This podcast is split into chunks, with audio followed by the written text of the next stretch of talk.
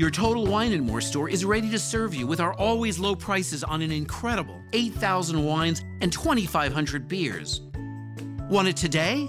Try our same day delivery or contactless curbside pickup at TotalWine.com. Whether you're grabbing your favorite beer or pouring a glass to enjoy an evening on the deck, Total Wine and More has you covered.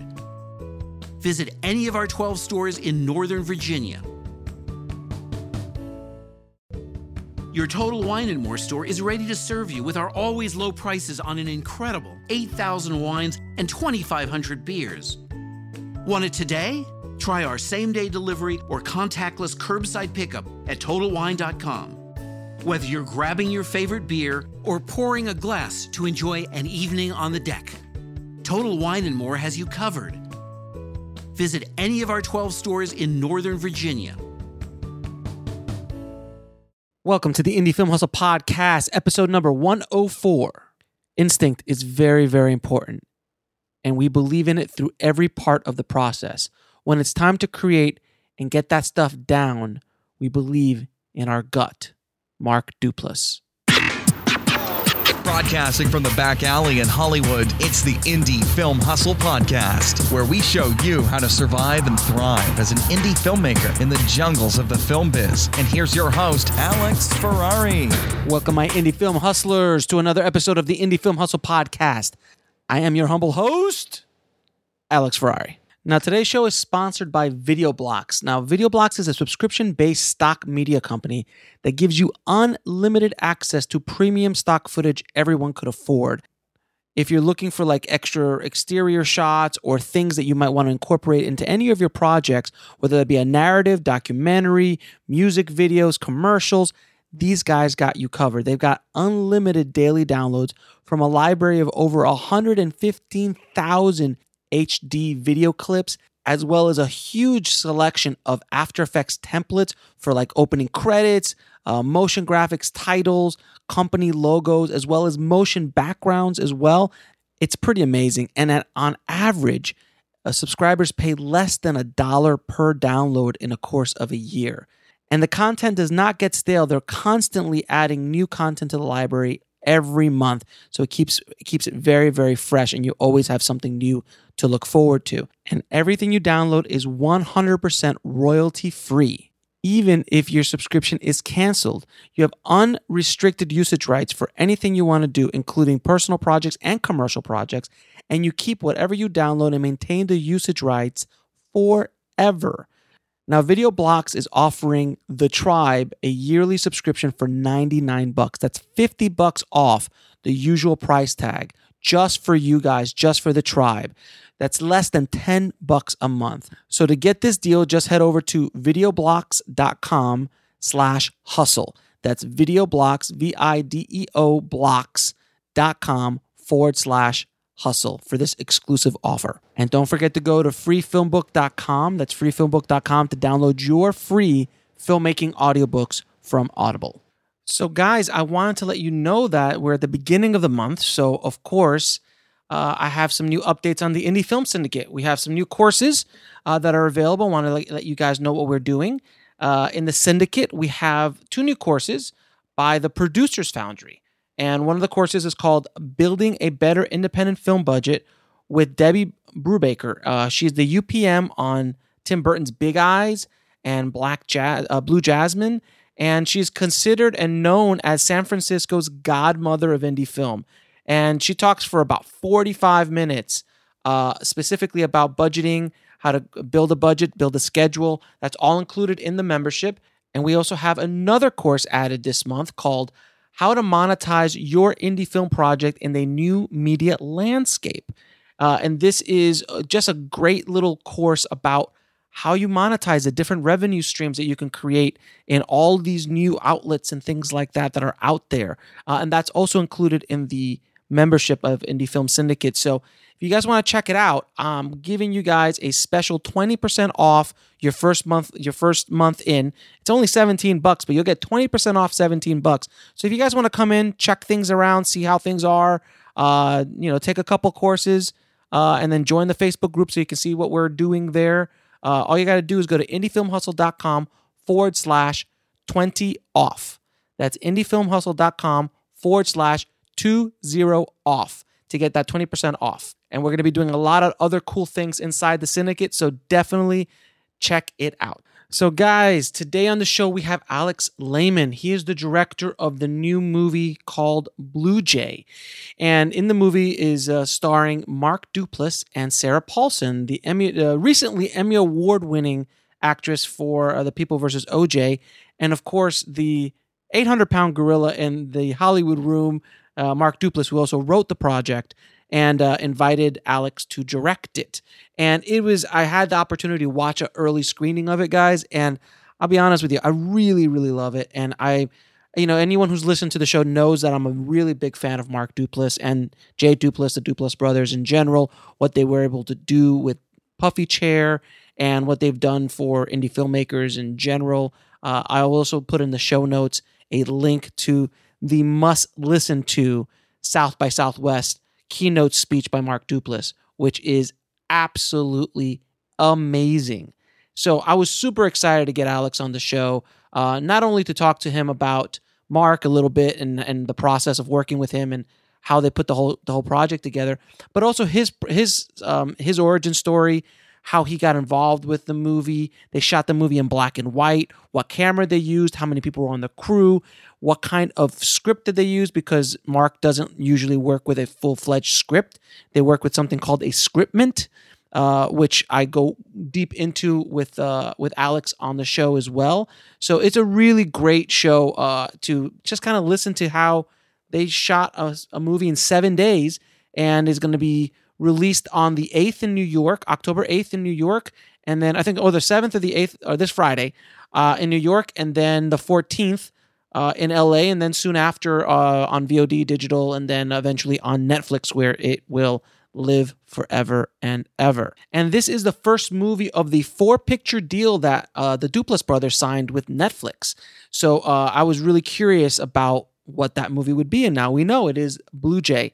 So uh, definitely check the movie out, guys. But sit back and relax and and get ready. As I always say, take some notes because uh, Alex lays down a, a bunch of knowledge bombs, and I really hope you guys enjoy it. So without further ado, here's my interview with Alex Lehmann. I'd like to welcome to the show Alex Lehmann, man. Thanks for coming by, man. Hey, man. Thanks for having me. So um, I wanted to first off get to your origin story. How did you get into the film business? My high school had a really, really swanky TV studio, and I spent all of my free time there, like my free periods and my lunches, and I would stay after um, after school until the TV studio teacher would lock up, and he would drop me off at home. Actually, on the way home, probably probably this day and age, it would be yes. not loud, right? I was, I was about to say today, not happening but my, my house, you know, my house was on the way home, and so he he would just, you know, I'd stay to the TV studio till like five o'clock, five thirty every day. I was like doing like a lot of like school news stuff, but like I'd take cameras out and make movies with my buddies, and you know. So you were an AV nerd, basically. I was totally an AV nerd. yeah. Absolutely. So, so you got started with the being an AV nerd. Then, how did that translate into actually getting a job? Um, well, I uh, I mean, I, I, went to film school after after high school, and mm-hmm. that, that's when I realized like I, I wanted to do more film and less TV stuff. Mm-hmm. And um, and funny enough, you know, I wanted to I wanted to direct because I'd you know I'd been doing everything, I'd been editing and writing, and you know I was just you know the one man band, you know, like we all are when we start off with you know our mom's camera or whatever. Mm-hmm. And um, but then uh, some of the other kids in school really liked the way my projects looked, and they were like, hey how about uh, you come be the DP on my like fifty thousand dollars short film or whatever? Which to me was like, uh, you know, okay, that's there's some fun toys there, and mm-hmm. and uh, you know, and I get to like you know do bigger stuff as still a film student, film student, and that's when I realized I can make a living at helping people on their sets, you know, by creating the images and just kind of like, you know, sometimes a little bit of hand holding for first time directors that are like, hey, I want you to be my DP, but also kind of, you know, if you can help me make my movie the way your movie turned out, that'd be great. right. And so I found it as, uh, you know, a way to make a living. I want, you know, I was kind of scared about coming out to LA and not being able to stay out here for more than six months and go back home with my tail tucked between my legs and my my film degree and everything, and not not know what to do with the rest of my life. So I said, all right, cameras make me money. I'm going to keep learning about these cameras and keep using them and help people with their movies. So I did that for a long time. Now you um what film school did you go to? Emerson College in Boston. Lots of talented people coming out of there. Oh, very, very, very, yeah. very cool. So then you went. So you're an East Coast guy, and then you came out here to LA to yep. to uh, go west, young man, as they say. Absolutely. And uh, so you've been working as a cameraman and a cinematographer for a while now. How did that prepare you to be a director? Well, um, you know, I think every director cinematographer relationship is a little different as far as you know where the ideas originate and how much um, you know the this the flow of the set is is being dictated by you know camera setups or by blocking or by you know acting or whatever. And and so i i found myself um, being hired mostly by first time directors. It wasn't it wasn't the the third movie fourth movie directors that would look at my reel and go man he makes stuff look gorgeous. And I, you know it's time to you know take my my third movie or my fourth movie up a notch and hire this guy because he's got this just gorgeous look that mm-hmm. nobody has it was more like you know like I think I kind of got the reputation of like the DP that helps you get your movie made, and and, and at the same time isn't that tyrant DP who like is actually just going to take over your movie and and you know get the shots that he wants for his for his reel or like you know just just be a you know be a dick about it. Can I say dick on your podcast? You can say dick. You can say whatever you want, sir. All right. Great. so very so so in in many ways, I guess that kept you working because that's uh, you know that's definitely somebody a lot of first time directors would like to call. Um, it, yeah, it kept me working enough for sure. I mean, I did a lot of a lot of other junk too. You know, I, I held plenty of cameras on reality shows, and mm-hmm. that was my first job in LA. Was uh, a camera assistant on the Project Greenlight uh, series. Wow, um, that, that must have been fun. Yeah, yeah, it was real cool. And actually, it was it was for the the horror movie for for Feast. I was you know I was on the documentarian side, mm-hmm. and um, just as a camera assistant, I'd pick up an extra camera whenever I could, and uh, and then I eventually started shooting movies for the for that director and for that production company. So, you know, I was kind of was kind of at least I want to say smart, I guess, about what reality show I, I, worked for, knowing hey, there's a transition into movies here. But you know, it's always it's always harrowing that those first couple jobs in LA uh, you you want to make sure you, you it's never going to be exactly what you want to do, but you want to make sure you're you're setting yourself up for for growth and, and transition at least. So that one worked out. Yeah, it's true. You, you, it never ever works out how you plan. No. I've, I've never met somebody who's like, oh yeah, this is exactly how I planned this whole thing out. Which which is a theme of the movie Blue Jay. Yes, yes, which will bring right into Blue Jay. Can you tell me about how Blue Jay came to being?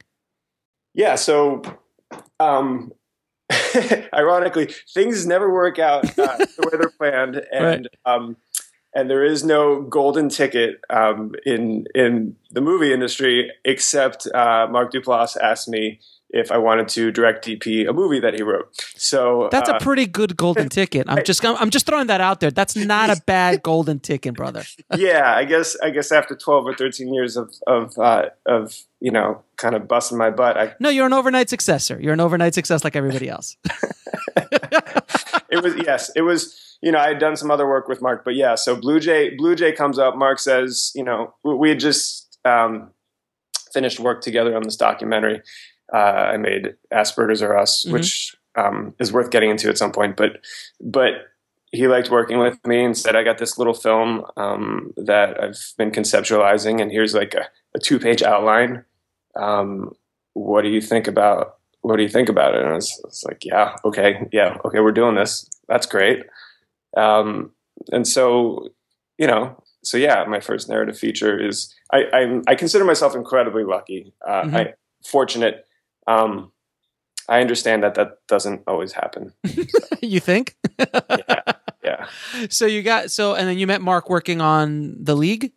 Yeah, so I was a camera. I was a camera operator on the league, and um, and we, you know, we shared uh, our passion for for fart jokes on the set, and then when we'd hang out at craft services, we would talk about our our like little indie films that we loved watching, and you know, kind of our you know we, we, we shared similar tastes for things like that, and we were both kind of uh, melancholic, uh, often often dark or depressive in our thoughts, but you know, in, introspective. We'll, we'll just say Intro, you're an introvert, yeah, and not introvert, introspective, introspective. Yeah, yes. introspective. But we so we vibed on some stuff, um, and he caught wind of this this documentary that I was on our hiatus weeks. I'd go out and shoot this this comedy troupe called Asperger's Are Us. And these these guys, you know, they have uh, they're all they all have Asperger's syndrome, and and they they they'd been building this this sketch show, and I found it really fascinating. So I'd, I'd fly out on my hiatus weeks, and I'd, I'd you know just make this documentary by myself as one man band, mm-hmm. and then I was editing it, and finally you know felt like I had something to show, and I figured maybe I should show it to Mark. Um, and see what happens. He's a guy. He's a guy who can get shit done. So uh, uh, yeah, for anybody listening to this, um, at the very end of the podcast, uh, so listen to this whole. I'll give you Mark's uh, cell phone number, email, his home address. He wants submissions from everyone.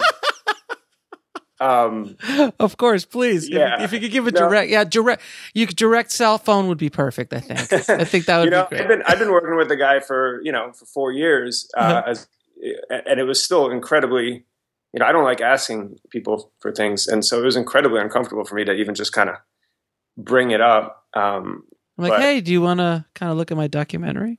yeah, and thankfully the you know thankfully the the league was ending, so it was like, okay, if he hates it or if like he just doesn't want to have anything to do with it, at least we don't have like a whole a whole other season where it's going to be just awkward on set every time. Like, hey man, I saw you, uh, your you know, it was uh, it was uh, oh hey, the carrot sticks are coming out gotta go.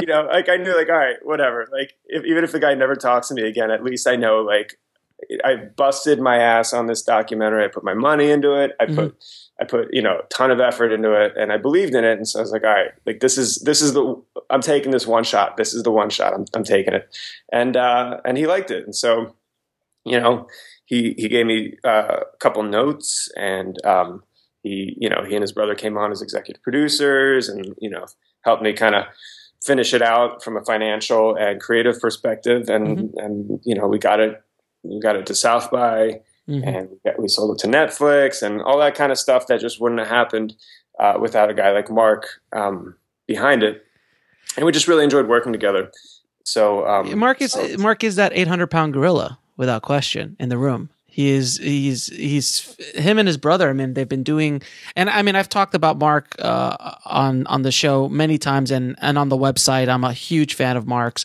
and uh, and what he does in Puffy Chair and the whole mumblecore movement when it started and stuff like that. And he's an inspiration, man. He really is an inspiration of what what can be done uh, in the film industry without question. And he seems, at least he seems very down to earth. Oh, he's uh, such a jerk, dude. Never again. Great actor. That's all I gotta say. Great. No, he's yeah, uh, and, yeah, and to boot, he's just a, just a very kind human being who just uh, yeah, he just he just listens to people and and he's just very present. So um, and melancholic. and, and, and melancholic. Yep. Yep. So how was it? So so you're directing your first narrative, all right, and then you've got uh, you, are directing a, a, thing written by or film written by Mark Duplass, and then you're going to direct Mark Duplass and Sarah Paulson in a movie. How do yeah. you go about that? Well, um, you know, we we were going off of, you know, not a complete script. We were we were going off of uh, scriptment, I guess you could call it. We yeah, I was going to ask you. I was going to ask you about the writing. How does it? Is it like his normal writing, improv heavy kind of stuff? What's his process as far as the writing and, and how the script is brought out to? I don't. I don't know what his process is for everything. Mm-hmm. Um, and I think this one was a little different. Mm-hmm. Um, but but I can tell you, as far as the process for this one, we you know we, we started. He he had two pages, um, and you, you're going to think like two pages that really must not have had a lot. Those two pages had Everything. every every word uh, had importance. It, it, it, kind of amazed me when I read it. I was like, wow, these two pages tell an entire story, and more importantly, tell tell a you know have a mood, have a tone that just you know is just it just it just hits you you know at the core. So we started with that, and you know, we, would he and I would email back and forth like some thoughts and kind of built built it out a little bit, um, and then and then we cast Sarah, and we had a couple of production meetings where um, Sarah, Mark, myself, and a couple of the film's producers who were um, insanely talented and generous in their in their ideas. Uh, Mel Eslyn and Xan Aranda and um, Sid Fleischman.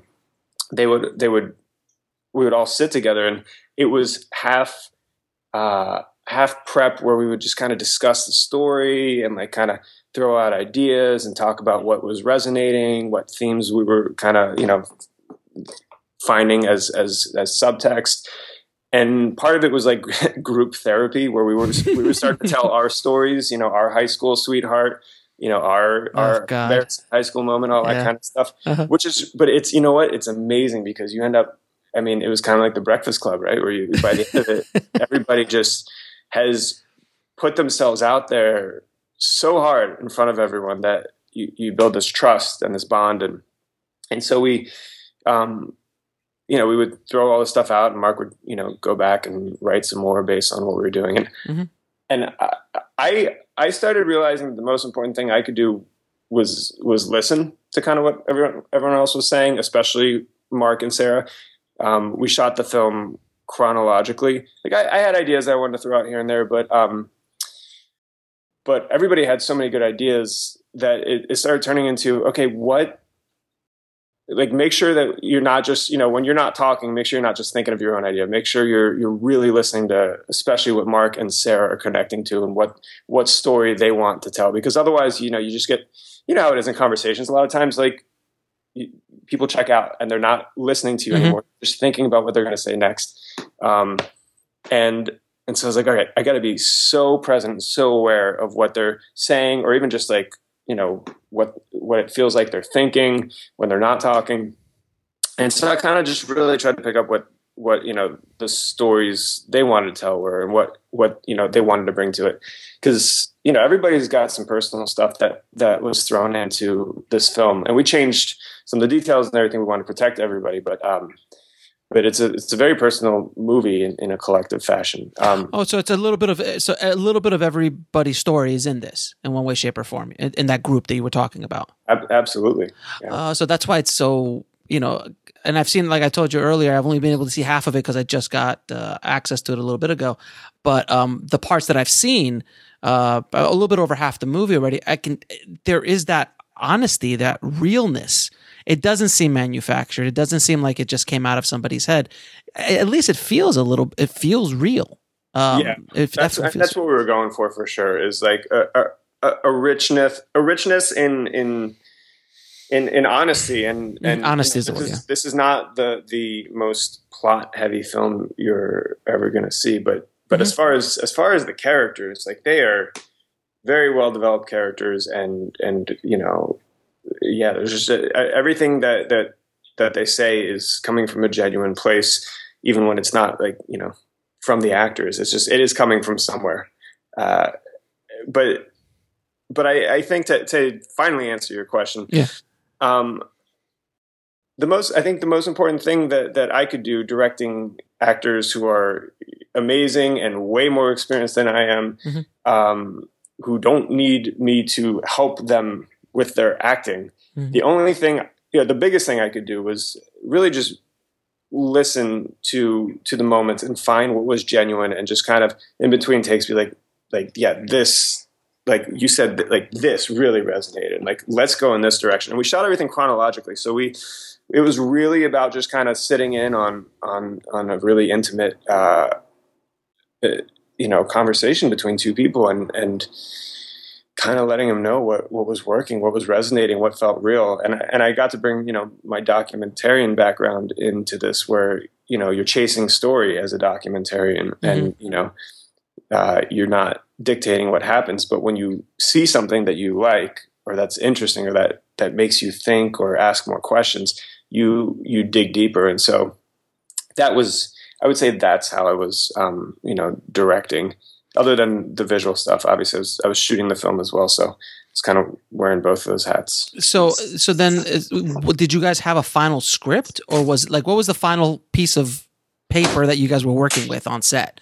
Was it just basically a big outline, or what was the actual process? Yeah, there, there was probably like a 15, 20 page um, scriptment, mm-hmm. um, and then there were certain scenes that like we would talk about uh, the day before, knowing that we we actually wanted a full script for that. So um, you know, there's a couple scenes where Mark, you know, would go home at night and type type up, you know, type up that three to five pages, and uh, and we'd have that the next morning. But most most of the film was shot on a, you know, off of a 15 to 20 page document, and and us shooting chronologically.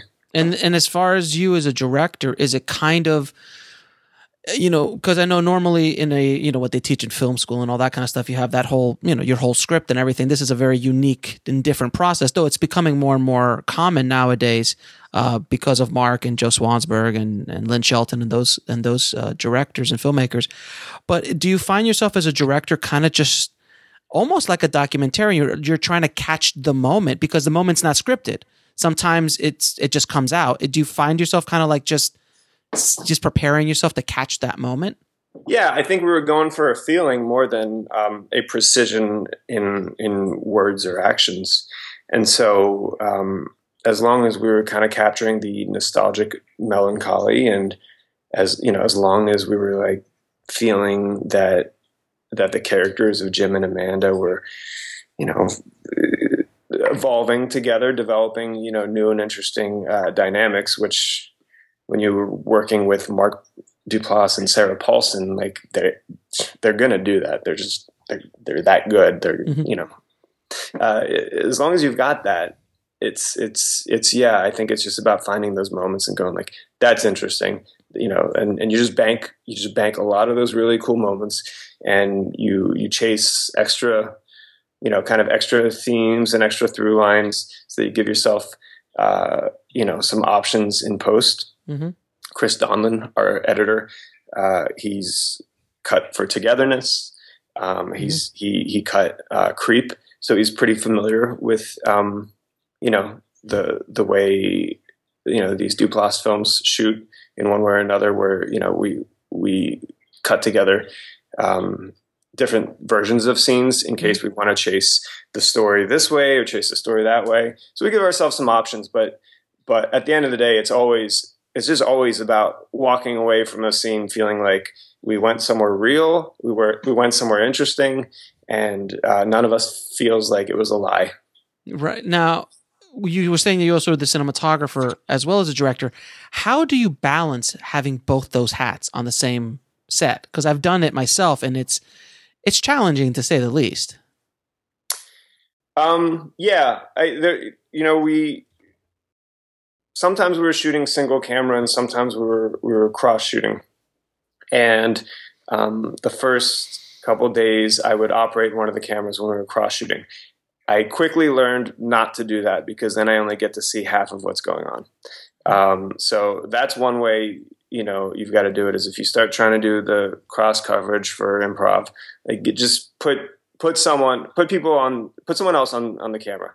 It doesn't matter if it's you know your gaffer or your camera assistant or just you know your mom i, I don't know mm-hmm, whatever. mm-hmm. like it's more important that you are you know watching both sides. So that's an important one and that's a lesson i learned uh, day two or three.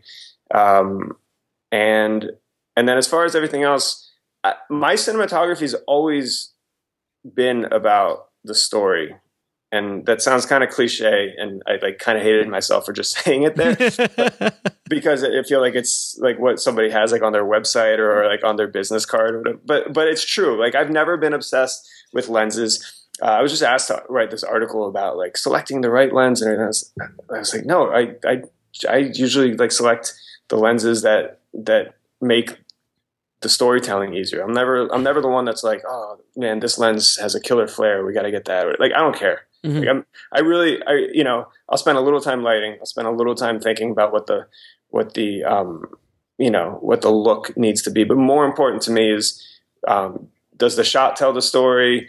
And, you know, does the blocking benefit the story or is it just, am I just trying to fit the blocking into the frame to make something look pretty? And, and when you start thinking like, oh, okay, like how do I make the cinematography work for the story?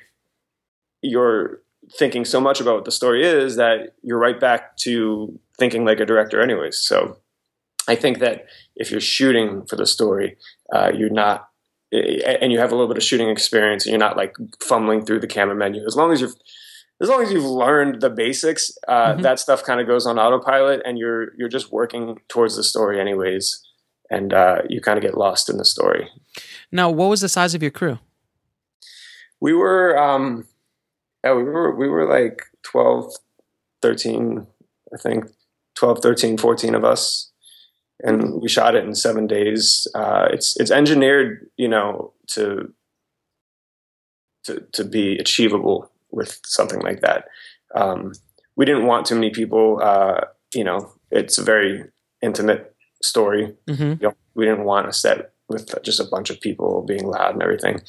Um, it's not all in one location. A lot of people ask, like, "Oh, seven days? Did you shoot it all in a house?" Mhm. About half of it is in a house, but uh, half of it isn't. But when you have, you know, 12, 13 people on your crew, um, you don't have a lot of vans or a lot of gear or a lot of people to move around, so you can Mhm. actually hop around to a bunch of places every day and just shoot more. And where did you shoot? What what state?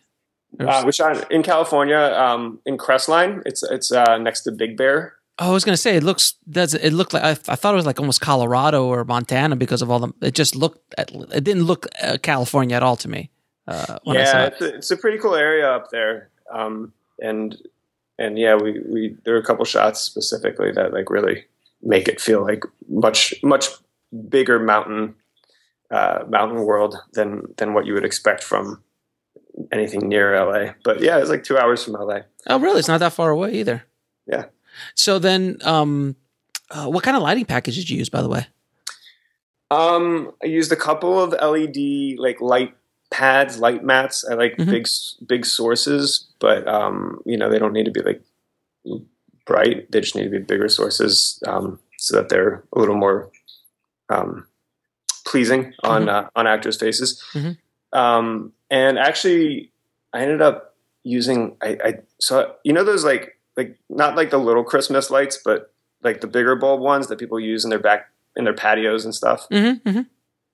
So I love the look of those. Um, I've got a couple strands of them going around my backyard, uh, in, in, you know, around my patio table. And when, when we're out there eating, just everybody's faces, like they're glowing and their eyes just have these just beautiful, beautiful sparkles to them. And I've always thought like, man, this, this, these lights, you know, and the way they wrap around and they give shape, they really, they, they really create a, a beautiful look on people's faces, but the intensity is too low because I've tried shooting stills, I've tried shooting video with, with them, just even in my backyard. I'm like, eh, it's just not not quite enough light. Well, we we happen to be we shot the film with with this new Canon camera, which, which I'll get into in a sec, Oh yeah. uh, and it's really good at low light. So, so it just it just kind of clicked for me, like, oh, I'm gonna.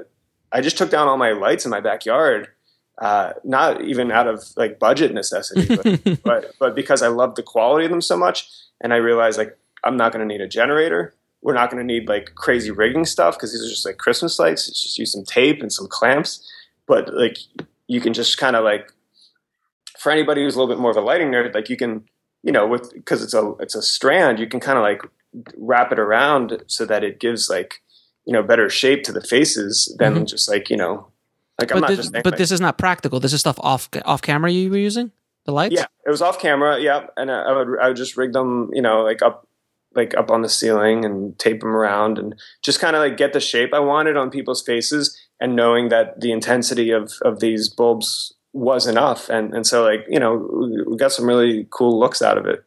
Um, So it's so it's basically a very so you had some LEDs, uh, some some basically like flexi lights. uh, I don't know what those are, but yeah, they're like like like uh, two two foot by three foot uh, LED pads. I had 2 of those, and and I had a bunch of Christmas lights and. Um, and natural light. Yeah, and practicals too, I guess. Like whatever, Sure. you know, Yeah, bulbs, stuff, like else. that. Some bounces here and there, and basically you were done. Yeah, yeah, but like we didn't. Yeah, we, that was our that was our lighting package. Like we had like two. So no two hundred pound, two thousand pound grip truck. No five five ton, ten ton. We, we, didn't we didn't even have like an ARRI kit. Like it was just it was just you know it was like those two light pads and and um and like the Christmas lights and you know and, and, and the lamps and practicals. Yeah. So tell me about this camera you were shooting with. So it was developed by Canon for the military or for security. It doesn't have an onboard recorder. It doesn't have onboard power. Mm-hmm. So right, at, you know, right at the get go, you say this is not made for for for filmmaking. Mm-hmm. It's basically a security camera, but it's a full frame sensor that only shoots 1080 because it basically has these giant pixels that just suck up any light that's out there. There's like photon magnets. I just geeked out big time. I, and, I, I, feel you, brother. I feel you. yeah, and uh, and so and so yeah, you, you end up being able to shoot it like. I mean, I tested it all the way to like hundred thousand ISO, and um, as long as I was getting like a, a half decent exposure at, at at that, you know, at that setting, I it, the the noise was not too bad. Um, and on top of that, we you know we were shooting. We knew we were going to make it black and white. Yes, and which we was my next we were going to add some grain. Yes, and so I was like, all right, that, that like now I have to worry about noise even less. But um, but yeah, the camera the camera was performing really well, like at like fifty thousand ISO, and sometimes at hundred thousand ISO, and um, yeah, it, it, and it also it has this full frame sensor, which just it, it you know it's it's like what the big movies are doing a lot a lot now like with you know like the revenant right like anybody who's shooting 65 mil uh, to get that feeling that that really intimate feeling um, or Tarantino's shooting you know he shot 70 mil inside mm. of a cabin um, not because he wanted the vistas but because he wanted he wanted that relation uh, relational space with his actors inside you know inside the, the cabin mm-hmm. well that full frame sensor looks gorgeous with you know some Canon cine primes and and it really just allows you to just be a lot closer to the actors without like having like a fisheye that like just starts distorting them and making it feel less personal. So um, the combination, it really was. It wasn't just about a low light camera. It was also like the full frame sensor and the image that it that it created with the with the Cineprimes. It just I don't know. It, it just felt like very like a it was going to be a very intimate look. Um, so now, yeah. So the the next question is why did you guys decide to shoot black and white? Because obviously black and white lessens your markability, but I think with the cast that you had and the kind of movie it is, uh, I guess that's not as big of a of a problem as it would be for an independent filmmaker with no name actors in their movie. Correct? But what what made you choose to shoot black and white? Well, we, I mean, we have to give props to Netflix. Um, you know, the Duplasses have a, you know, this development deal, this four picture deal with Netflix, and we knew that this film probably was going to um, go into that. So, is this part of that four four picture deal? It is. It's the first. Oh, cool. And we reached out to Netflix when we were in prep, and just said like, "Hey, you know, we're looking at making this movie, and you know, we got Sarah and Mark and." It's very small. It's a chamber piece, and we want to make it black and white. and they said, "No problem, go for it." I, I, hear, I hear. Honestly, I hear working with Netflix as a creator, they just kind of really let you loose in a lot of ways. Yeah, and it, you know, by the way, it's smart. Like I don't, I don't. I appreciate what they're doing, and and you know, as a as a filmmaker, it's it's exciting. Um, when I think about it from a business perspective, it's like, yeah, you know, you you want to attract people who are inspired, and you want to have as many different and interesting things as possible. So it's like, yeah, let, please let. It's a smart move. It's a smart move on on their behalf, and and we're all very thankful for it. Mm-hmm. Um, but but yeah, so unlike, unlike something like the man who wasn't there, where it's mm-hmm. like the Coen brothers, and and even the Coen brothers are being told like, well, shoot it in color and we'll probably let you release it in black and white, but let's just shoot it in color to to cover our asses. It's like they're the Coen brothers. Let them do whatever they want to do. But like you know, studios, especially when it's a bigger budget, they want to they want to you know cover, you know, protect their assets, and and it makes enough. sense. Yeah, absolutely. Fair enough. Now, now you brought up uh, budget. I, I know that's a very sensitive subject. Can you tell us uh an estimate of what the budget was on this? Because so people understand, not an exact, of course, but just you know under something. It was under fifty million. Nice, nice. Yeah, under fifty million. So under fifty million. I swear. and, and as soon as uh, it looks like fifty-two million. Tell you the truth. I well, mean, I, I appreciate that. We'll we'll release the actual budget once um once the IRS is done auditing us. you know that's a great. That's I'm gonna. That's gonna be my answer now from from now on. Anytime anyone asks what my budgets are. very cool. Now this premiered at was it Toronto? Yep. Toronto, two so was ago. that the first time you were at Toronto, the Toronto Film Festival? I've been there as a as a DP. Okay. for uh, a couple for a short and a uh, and a doc and a doc that I shot, but uh, that was years ago. It's it's that that festival is just blown up. It's an amazing. I, I, I've been. I, it, it's been a long time since I've been at that festival too. But when I went, it was a beautiful festival. But how was it? So there's a different experience about going as a DP and then going with a movie that has stars Mark Duplass and Sarah Paulson. That's you know premiering there. How does that whole adventure? How did that tell us? Like a fly on the wall. How was that adventure for you?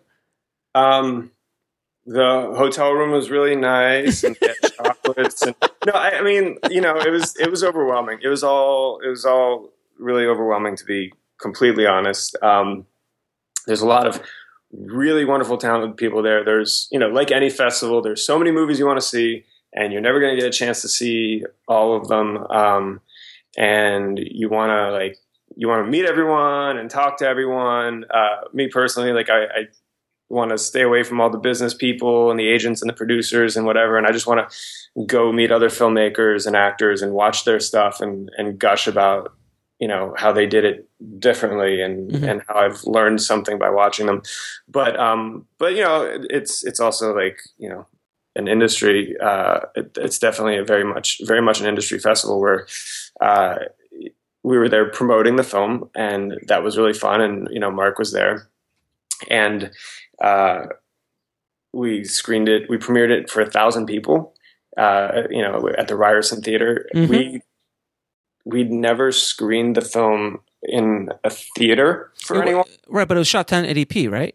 It was shot 1080p. Okay. Uh, but when we we did a couple test screenings when we were you know cutting the film and just kind of seeing if you know if people liked it or if we were just if we just made this little thing that like the 15 of us liked and, and everybody else hated right. um, There's always that moment when you're making a movie that you're like, does anyone else like this besides us? yeah are we just getting a whole bunch of inside jokes is that it right, exactly. It's it's you you live in a bubble though when you're when you're a filmmaker sometimes because you you watch the same cut. I'm sure you must have seen that cut at least 60 100 times prior to release and whatever was working on the first two or three times you watched it doesn't have the same impact on the 100th.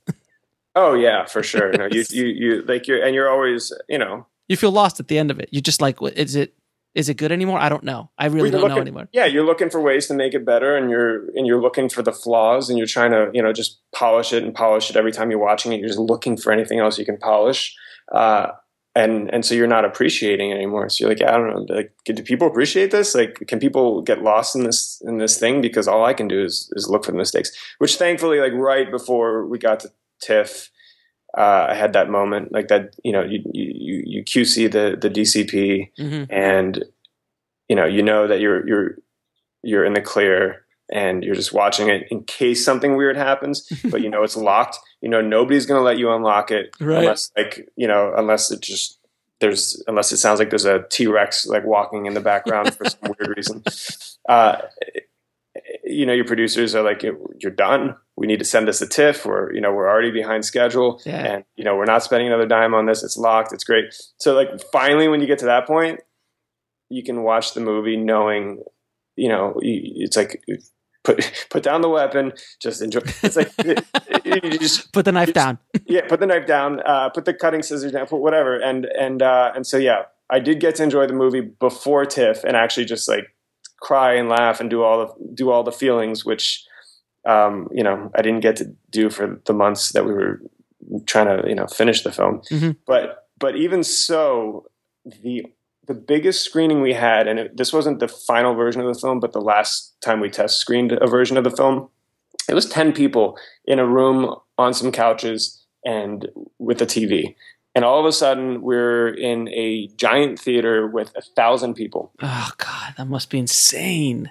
Yeah, it's kind of crazy, and it's you know it's like a 1080p, like which you know nowadays isn't that impressive. It's you know pretty low res for you know however big that screen was, and um, and it's, it's just like very much a little DIY film in a lot of ways. So, well, yeah, I mean, it seems, I mean, well, under 50 million nowadays doesn't get you a lot. Yeah. Um, but from, from what you're telling me, from at least from the production side, it sounds like a very DIY, uh, DIY kind of film. Yeah, sure. You have big talent in front of you, but at the end of the day, it was just you and a few cameras and 10 to 12 people making an, a little and very small, you know, small movie with a very intimate story uh, and being projected up there. So how did that 1080p project? You know what? It, it held up great. It it really did, and I don't know if if people are, you know, I don't know if we're all more forgiving because it's black and white and because it had a little bit of a like it's got like a polished, gritty look. I don't know how to. Did you you, you added grain to it? Added a little bit of grain. Yeah, added grain to the theatrical uh, to the theatrical one more than the than what will be on Netflix. Um, I tested it on like some screens and some TVs, and I was like, all right, like we can't we can't do like one grain pass for for everything. So we added a little extra grain for the uh, for the theatrical. Okay, so for the theat, so anytime you're doing a theatrical, you added a little bit more grain to it. Now, what was the purpose for the adding of the grain? Just, uh, just, I mean, uh, on a filmmaker to filmmaker. I just wanted to know why you did it as far as its aesthetic. Is it because you're trying to get that warm film feeling that we all grew up with? yeah, because because grain's cool, man. Grain is cool. I do I do good good grain. Not yeah, not dancing yeah. not dancing ants. No, not dancing ants. Yeah, we tested we tested some grain and you know everybody's got their proprietary proprietary grains now. Like HBO's got their vinyl. You know, I, I guess vinyl's canceled now, but they had their like big proprietary grain for vinyl. We did a bunch of um, tests uh, with with different film grains, and and we found one that that felt really natural. But yeah, I don't know. It just it just um, it gives image a little bit more life, mm-hmm. or it can. Mm-hmm. And this is this is a film that doesn't have color. It doesn't have sweeping uh, crane shots. It doesn't. Uh, it has like one dolly shot. I want to say you had a dolly. Uh, you had a dolly we had a we had a little doorway dolly. Um, I was going to say you, didn't I have. Used, a, a I used it once. right.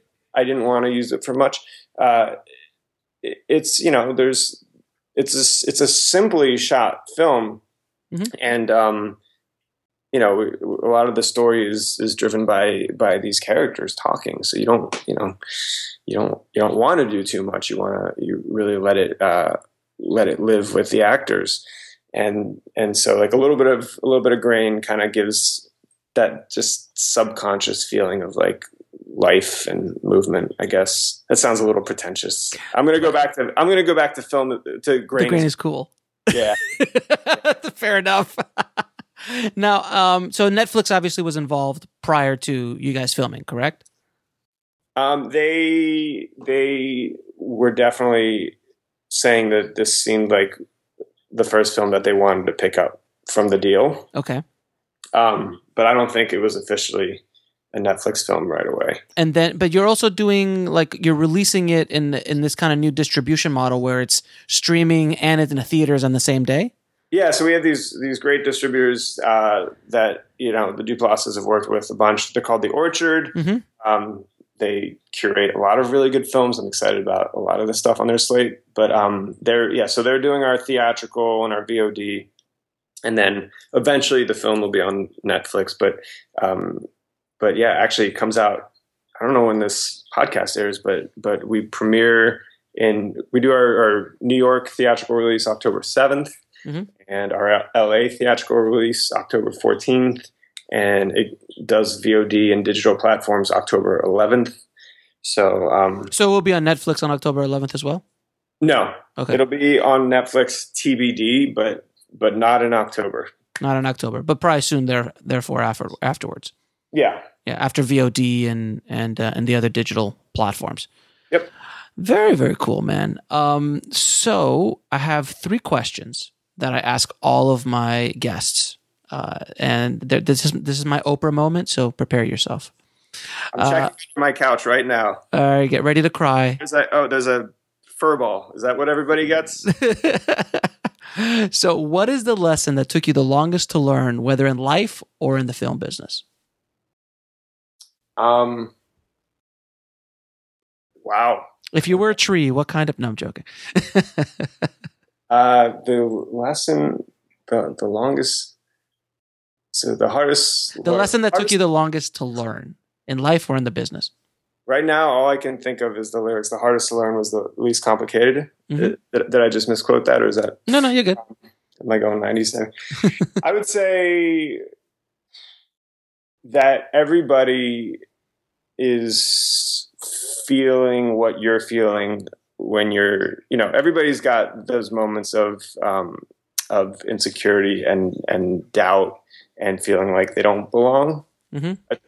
Because it's very it's very easy to to just go inward and and and focus on what you're feeling. And it's like man i don't you know i don't know if i'm doing the right thing uh, if i'm making the right choice whether it's a life choice or an on-set choice or an editorial choice or whatever.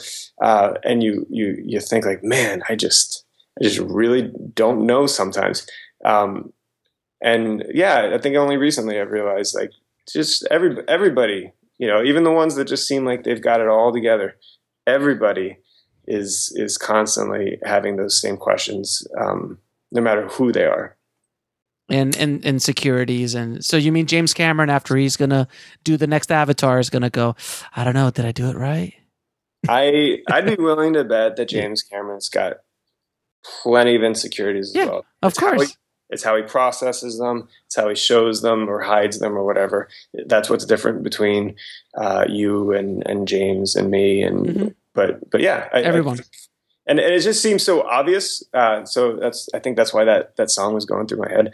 Uh, but but but you know, it just it is one of those things where if you're an inward thinking person, you can you can forget that like everybody's got that same struggle.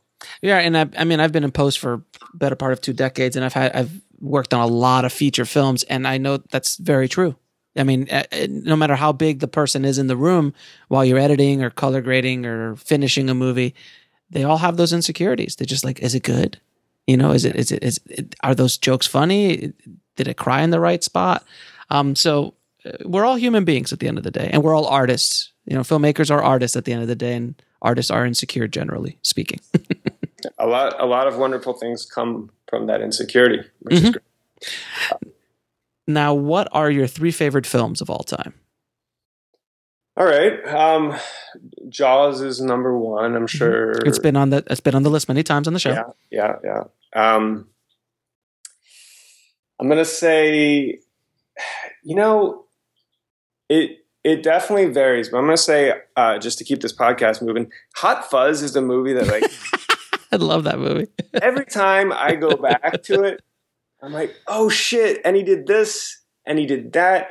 That that just you know that's the kind of movie that that I love where you, just I don't know it's like it's like airplane where you just go oh, oh but, but instead of you know instead of just like you know gags and stuff it's it's you know it's plot stuff it's characters I don't know yeah Hot Fuzz is, is a very is a brilliant movie to me that just doesn't get the credit it deserves. Uh, and you know, I know a lot of people love it, but you got to like watch it like twice in the same week to really realize how much thought was put into everything. Like you brought up airplane again, and like every time I even think about airplane, I crack up.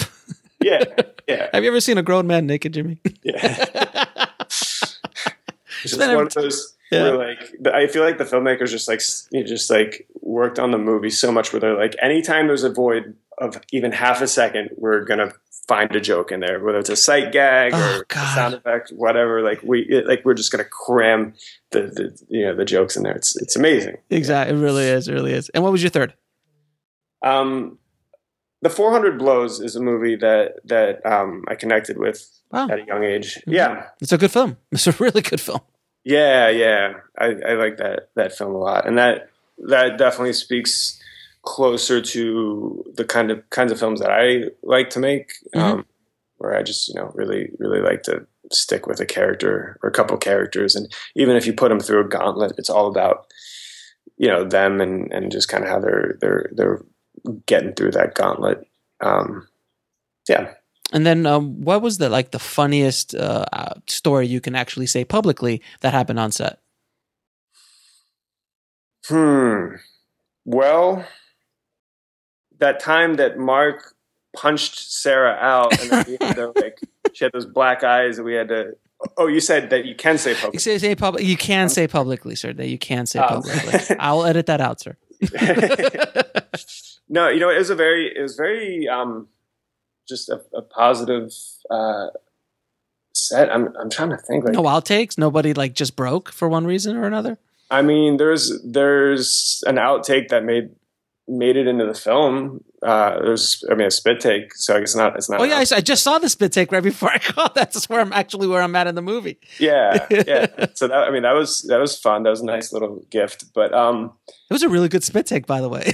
it was it was very real very unplanned and they kept going and it was yeah it was it was fun It's It was- about those capturing those moments. It's like capturing that magic. It's it's it is like a documentarian in a lot of ways, but with yeah you know it, it's you you want to ca- capture that lightning in a bottle and you know that um i mean listen like really really good filmmakers can recreate those moments uh like champs like the you know there's a lot of people that are just you know i mean you, you- there's certain filmmakers that'll do 100 takes to get it exactly the way that they wanted it or to give themselves every option that they need Mhm. to, to cut it um, and that's a great way uh, to make films. And especially if you've done it well for you know 20 years you you get to that point where you really are going to be the person who can uh, refine. And you've got actors that just can dial it in. And, and you know I think Sarah's actually one one of those actors for sure. And uh, you know Mark is is is good at that. But Mark's background is um, not a cl- of a classical training. He he is the most aware and in the moment person you'll ever meet. If you have a conversation with him, you'll feel like the rest of the world doesn't exist to you, to him. He's there. And that's a big part of what he brings to his acting. Mhm. And, um, and so, you know, he is good at like recreating moments, but he's even better at just, just being incredibly genuine, incredibly genuine in the moment. So, um, you know, we, we, we really look to capture that lightning in a bottle. And if we've got it, um, and we're happy, we go home. We don't, we don't say, now let's make the lightning a little bit louder, for, you know, like a little bit, a little bit brighter for this take. Let's just see if we can, you know, tweak the lightning or can the lightning come in like half a second later? It's like, no, dude, you just fucking caught the lightning in the It's- bottle. you just nailed it. Why are we doing Yeah, it again? Like, yeah, like this is, it wasn't exactly what any of us had planned for. It's not a Kubrick set. No, yeah, the, it's the anti Kubrick set, and you know, you get you get to go home every day with these amazing things that happened, and um, it's kind of like life. Like you know, I dare anybody to try to write down on a piece of paper exactly what's going to happen to them uh, today, and if they get it right, I'm going to say your life is boring. go out and you know let let go out and let yourself be surprised and and and put yourself in in situations that that allow for for interesting things to happen which is i give credit to to you know i'm a fan of the duplass films and I, you know i think where some people fall short of it in trying to replicate it it's uh, you can't just have two characters be somewhere and talk and expect that the lightning is going to strike. You need to create that perfect condition, and um, a big part of it is is developing these two developing characters that have things that they need from each other and want from each other, and um, you know, putting them in scenarios where uh, those things can happen and have somewhere to go. Um, so you know, the, you do have to create the conditions for the lightning. Mhm. Um, I'm not going to say it's it's you know it's just as easy as sitting around waiting for lightning to strike, but um, but at the same time, it's it's very much being aware and open minded, and uh, lightning shows up in all different forms. And uh, final final question: Is there anything you can, if you if you were going to give one piece of advice to filmmakers just starting out in the business, what would that be? Um, do everything for a little bit. Uh, you know, don't don't don't try to just follow a, a path you've set out for yourself. Um, and I, oh, yeah, I'm, I'm giving two pieces. Of, I'm cheating on your question. I don't care. It's fine. Yeah. Go for it. Do everything to, you know, take, take all those jobs. But the other thing is like, go, go out and make those movies and, you know, whatever. It's cliche at this point, but like shoot it on your iPhone if you have to, you know. Hey, it worked for Sean Baker. Laptop, do whatever you got to, exactly. um, but, but like shoot them and cut them and finish them don't spend a ton of money on them. Um, allow the first few to suck, and maybe they won't, but they possibly will. And don't hate yourself when they suck, and don't go broke making the first couple sucky shorts or whatever. Like just keep doing it and doing it and doing it, and you're going to get better. Um, I guarantee you that you know when you compare yourself, like we all do, you compare yourself to the filmmakers you love. You're comparing yourself to them farther along in the process. Uh, Yeah. Everybody, you, you know, you, you need you need to remember that they had their first films as well, their first shorts, and like even even what is publicly their first short, like I don't know, there's like there's like the Scorsese, the guy shaving, whatever. Yeah, like, yeah. Which is like a you know a cool little short, and it's like apparently like his first short film. I call bullshit on that. I guarantee you, I, I guarantee you, he made some short films that weren't weren't as good, and like they never, you know, They've never been. They've never seen the light. Scorsese's first short. They didn't get a Criterion Collection on it. Yeah, exactly. yeah, just, and, and and by the way, even even if he even if it if that was his first, you know what? Fine, that's Scorsese. There's plenty of room for other people like like me and you Right, who, right. um, who need to make some some shitty short films and some you know some you know learn just learn learn to suck and then and then stop sucking. It's it's that easy. But Well- a lot, I, just, I just see too many people make something. They either put all their money in it or all their emotion in it, and then when it's not what they wanted it to be, uh, they give up, and that's just it. Just doesn't make any sense. Well, yeah, from what I understand, the dupl- uh, the Mark and Jay made their first feature, Uh, and they spent a ton of money on it, and it, they never released it because they said it was just absolute dog shit. they were ma- they were trying to as the story goes they were trying to make the great american film and and it was dog shit and then they what they they they took their mom's camera like they were about to quit the film industry and Yeah. they took mom's camera and recorded that that Little short. short, yeah, yeah that little short that was that got into Sundance and launched their whole career. yeah And then they did Puffy Chair, I think, right after that. yeah Yes, everyone has a story. giving other people chances to make movies, which is so cool about yeah they do give they really do help other filmmakers along and they really help launch other filmmakers. Um, and they do they they care. They really do care and it's uh, it's it's wonderful uh, that they do that because a lot of people when they get to the level that the Duplasses are at they don't. They just forget about them and they just live in their ivory tower.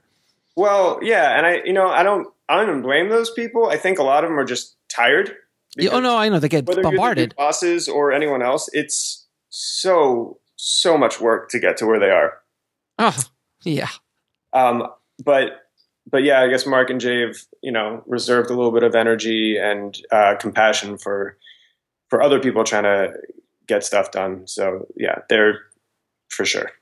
so where can people find you and find uh, the movie I'm right now. I'm um, in Encino, Mhm. so yeah, people can find me. Um, Jeez, I don't know. I, Do you have a website? Twitter. Ugh, do you have a no, do you have a website? website? Ugh, Facebook. I don't know. Um, So no one can find you, Alex. Okay, that's fine. Great marketing, fantastic. great. Mar- well, you know, I'm not a movie. I'm a, I'm, I'm just a guy. You know, just I'm just a guy who's like at I'm, home. I'm a writing it. guy looking at a movie, Yeah. expecting you to say "I love you." All right, my Twitter handle. I promise I'll try to start using Twitter more. It's at Frenchy Canuck, F R E N C H Y C A N U C K. okay, I'll put that in the show. Good luck, everyone. Good luck, everyone getting getting that. I'll put it in the show notes, guys. Don't worry. And uh, and then the movie's going to be available theatrically in New York on the seventh. On the seventh, uh, it's going to be available digitally on October 11th, Mhm. and it'll have a one week theatrical run, maybe more if Mhm. everybody comes. Who knows? Mhm. Uh, October 14th in LA.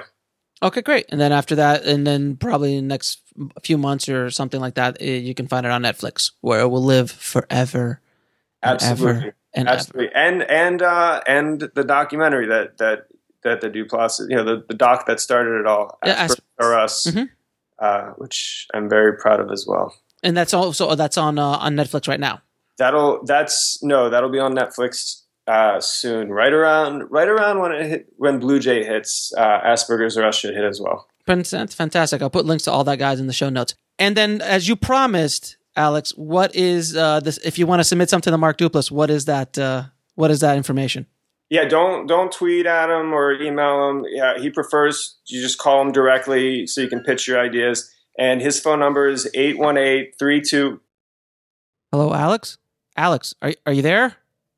Damn it! So close, so close to get Mark Duplass's number. I'm gonna have to see if I can get Alex back on the line. Sorry if I teased you guys with that, but you know, technology. What are you gonna do? It just cut off, and I couldn't get him back on the line. You know, things suck that way sometimes. But anyway, man, I hope you really enjoyed that uh, that uh, interview with Alex. Um, not only does he have an amazing first name, but uh, but I know I, I really feel like he dropped a lot of great knowledge bombs and really got an inside view of not only how Mark works, but how he worked on this project, and it's pretty fascinating. I, I really wanted to hear about more about his camera and what he was using, which seemed a little bit outside the box. And you know what? And I just wanted to kind of shine a light, guys, that you know, just because it's a you know a movie that has big stars in it uh, and is on Netflix and getting a theatrical, you know, it it's not that you know, it's basically a movie in a house. There's three people in the entire movie, and basically 99% of the movie is just two people talking and, having conversations. And it's visually stimulating, and they have so much fun, and there's so much heart in the movie. And that's what I'm trying to say. You don't have to go so big. You know, you don't have to make it so complicated. You know, just get down to the core. Now, when you do that, you've got nowhere to hide. In other words, visual effects and action and spectacle will not hide a bad story. So it's a little bit braver to do what Mark and Alex were doing in uh, in Blue Jay, uh, and that's kind of like what we did with Meg. You know, uh, there is no world building, there is no big visual effects or action sequences or anything like that. It's the story, it's the performances, it's the characters, and uh, for better or worse, I put myself out there with Meg, and we'll see how the world takes her. But uh, but just guys, don't don't forget, you don't have to go so big just tell a good story. And if you tell a good story uh, and keep it simple, like I always say, kiss, keep it simple, stupid, you might be able to get through those hurdles of what you've been trying to do to try to get a feature film made uh, or to get a project made or something shot. You know, just don't don't build it up so much in your head. That's what I did, unfortunately, for almost two decades. Uh, but now I'm I'm free and I'm making movies, and that's that's all that's important, man. You're you're creating art. So I hope you guys like that a lot. Please don't forget to head over to filmmakingpodcast.com and leave me a hopefully good review on iTunes. It really helps us out a lot. And of course, as always, keep that hustle going, keep that dream alive, and I'll talk to you soon. Thanks for listening to the Indie Film Hustle podcast at indiefilmhustle.com. That's I N D I E F I L M H U S T L E.com. Your Total Wine and More store is ready to serve you with our always low prices on an incredible 8,000 wines and 2,500 beers. Want it today? Try our same day delivery or contactless curbside pickup at TotalWine.com. Whether you're grabbing your favorite beer or pouring a glass to enjoy an evening on the deck, Total Wine and More has you covered. Visit any of our 12 stores in Northern Virginia. Your Total Wine and More store is ready to serve you with our always low prices on an incredible 8,000 wines and 2,500 beers. Want it today? Try our same day delivery or contactless curbside pickup at TotalWine.com. Whether you're grabbing your favorite beer or pouring a glass to enjoy an evening on the deck, Total Wine and More has you covered. Visit any of our 12 stores in Northern Virginia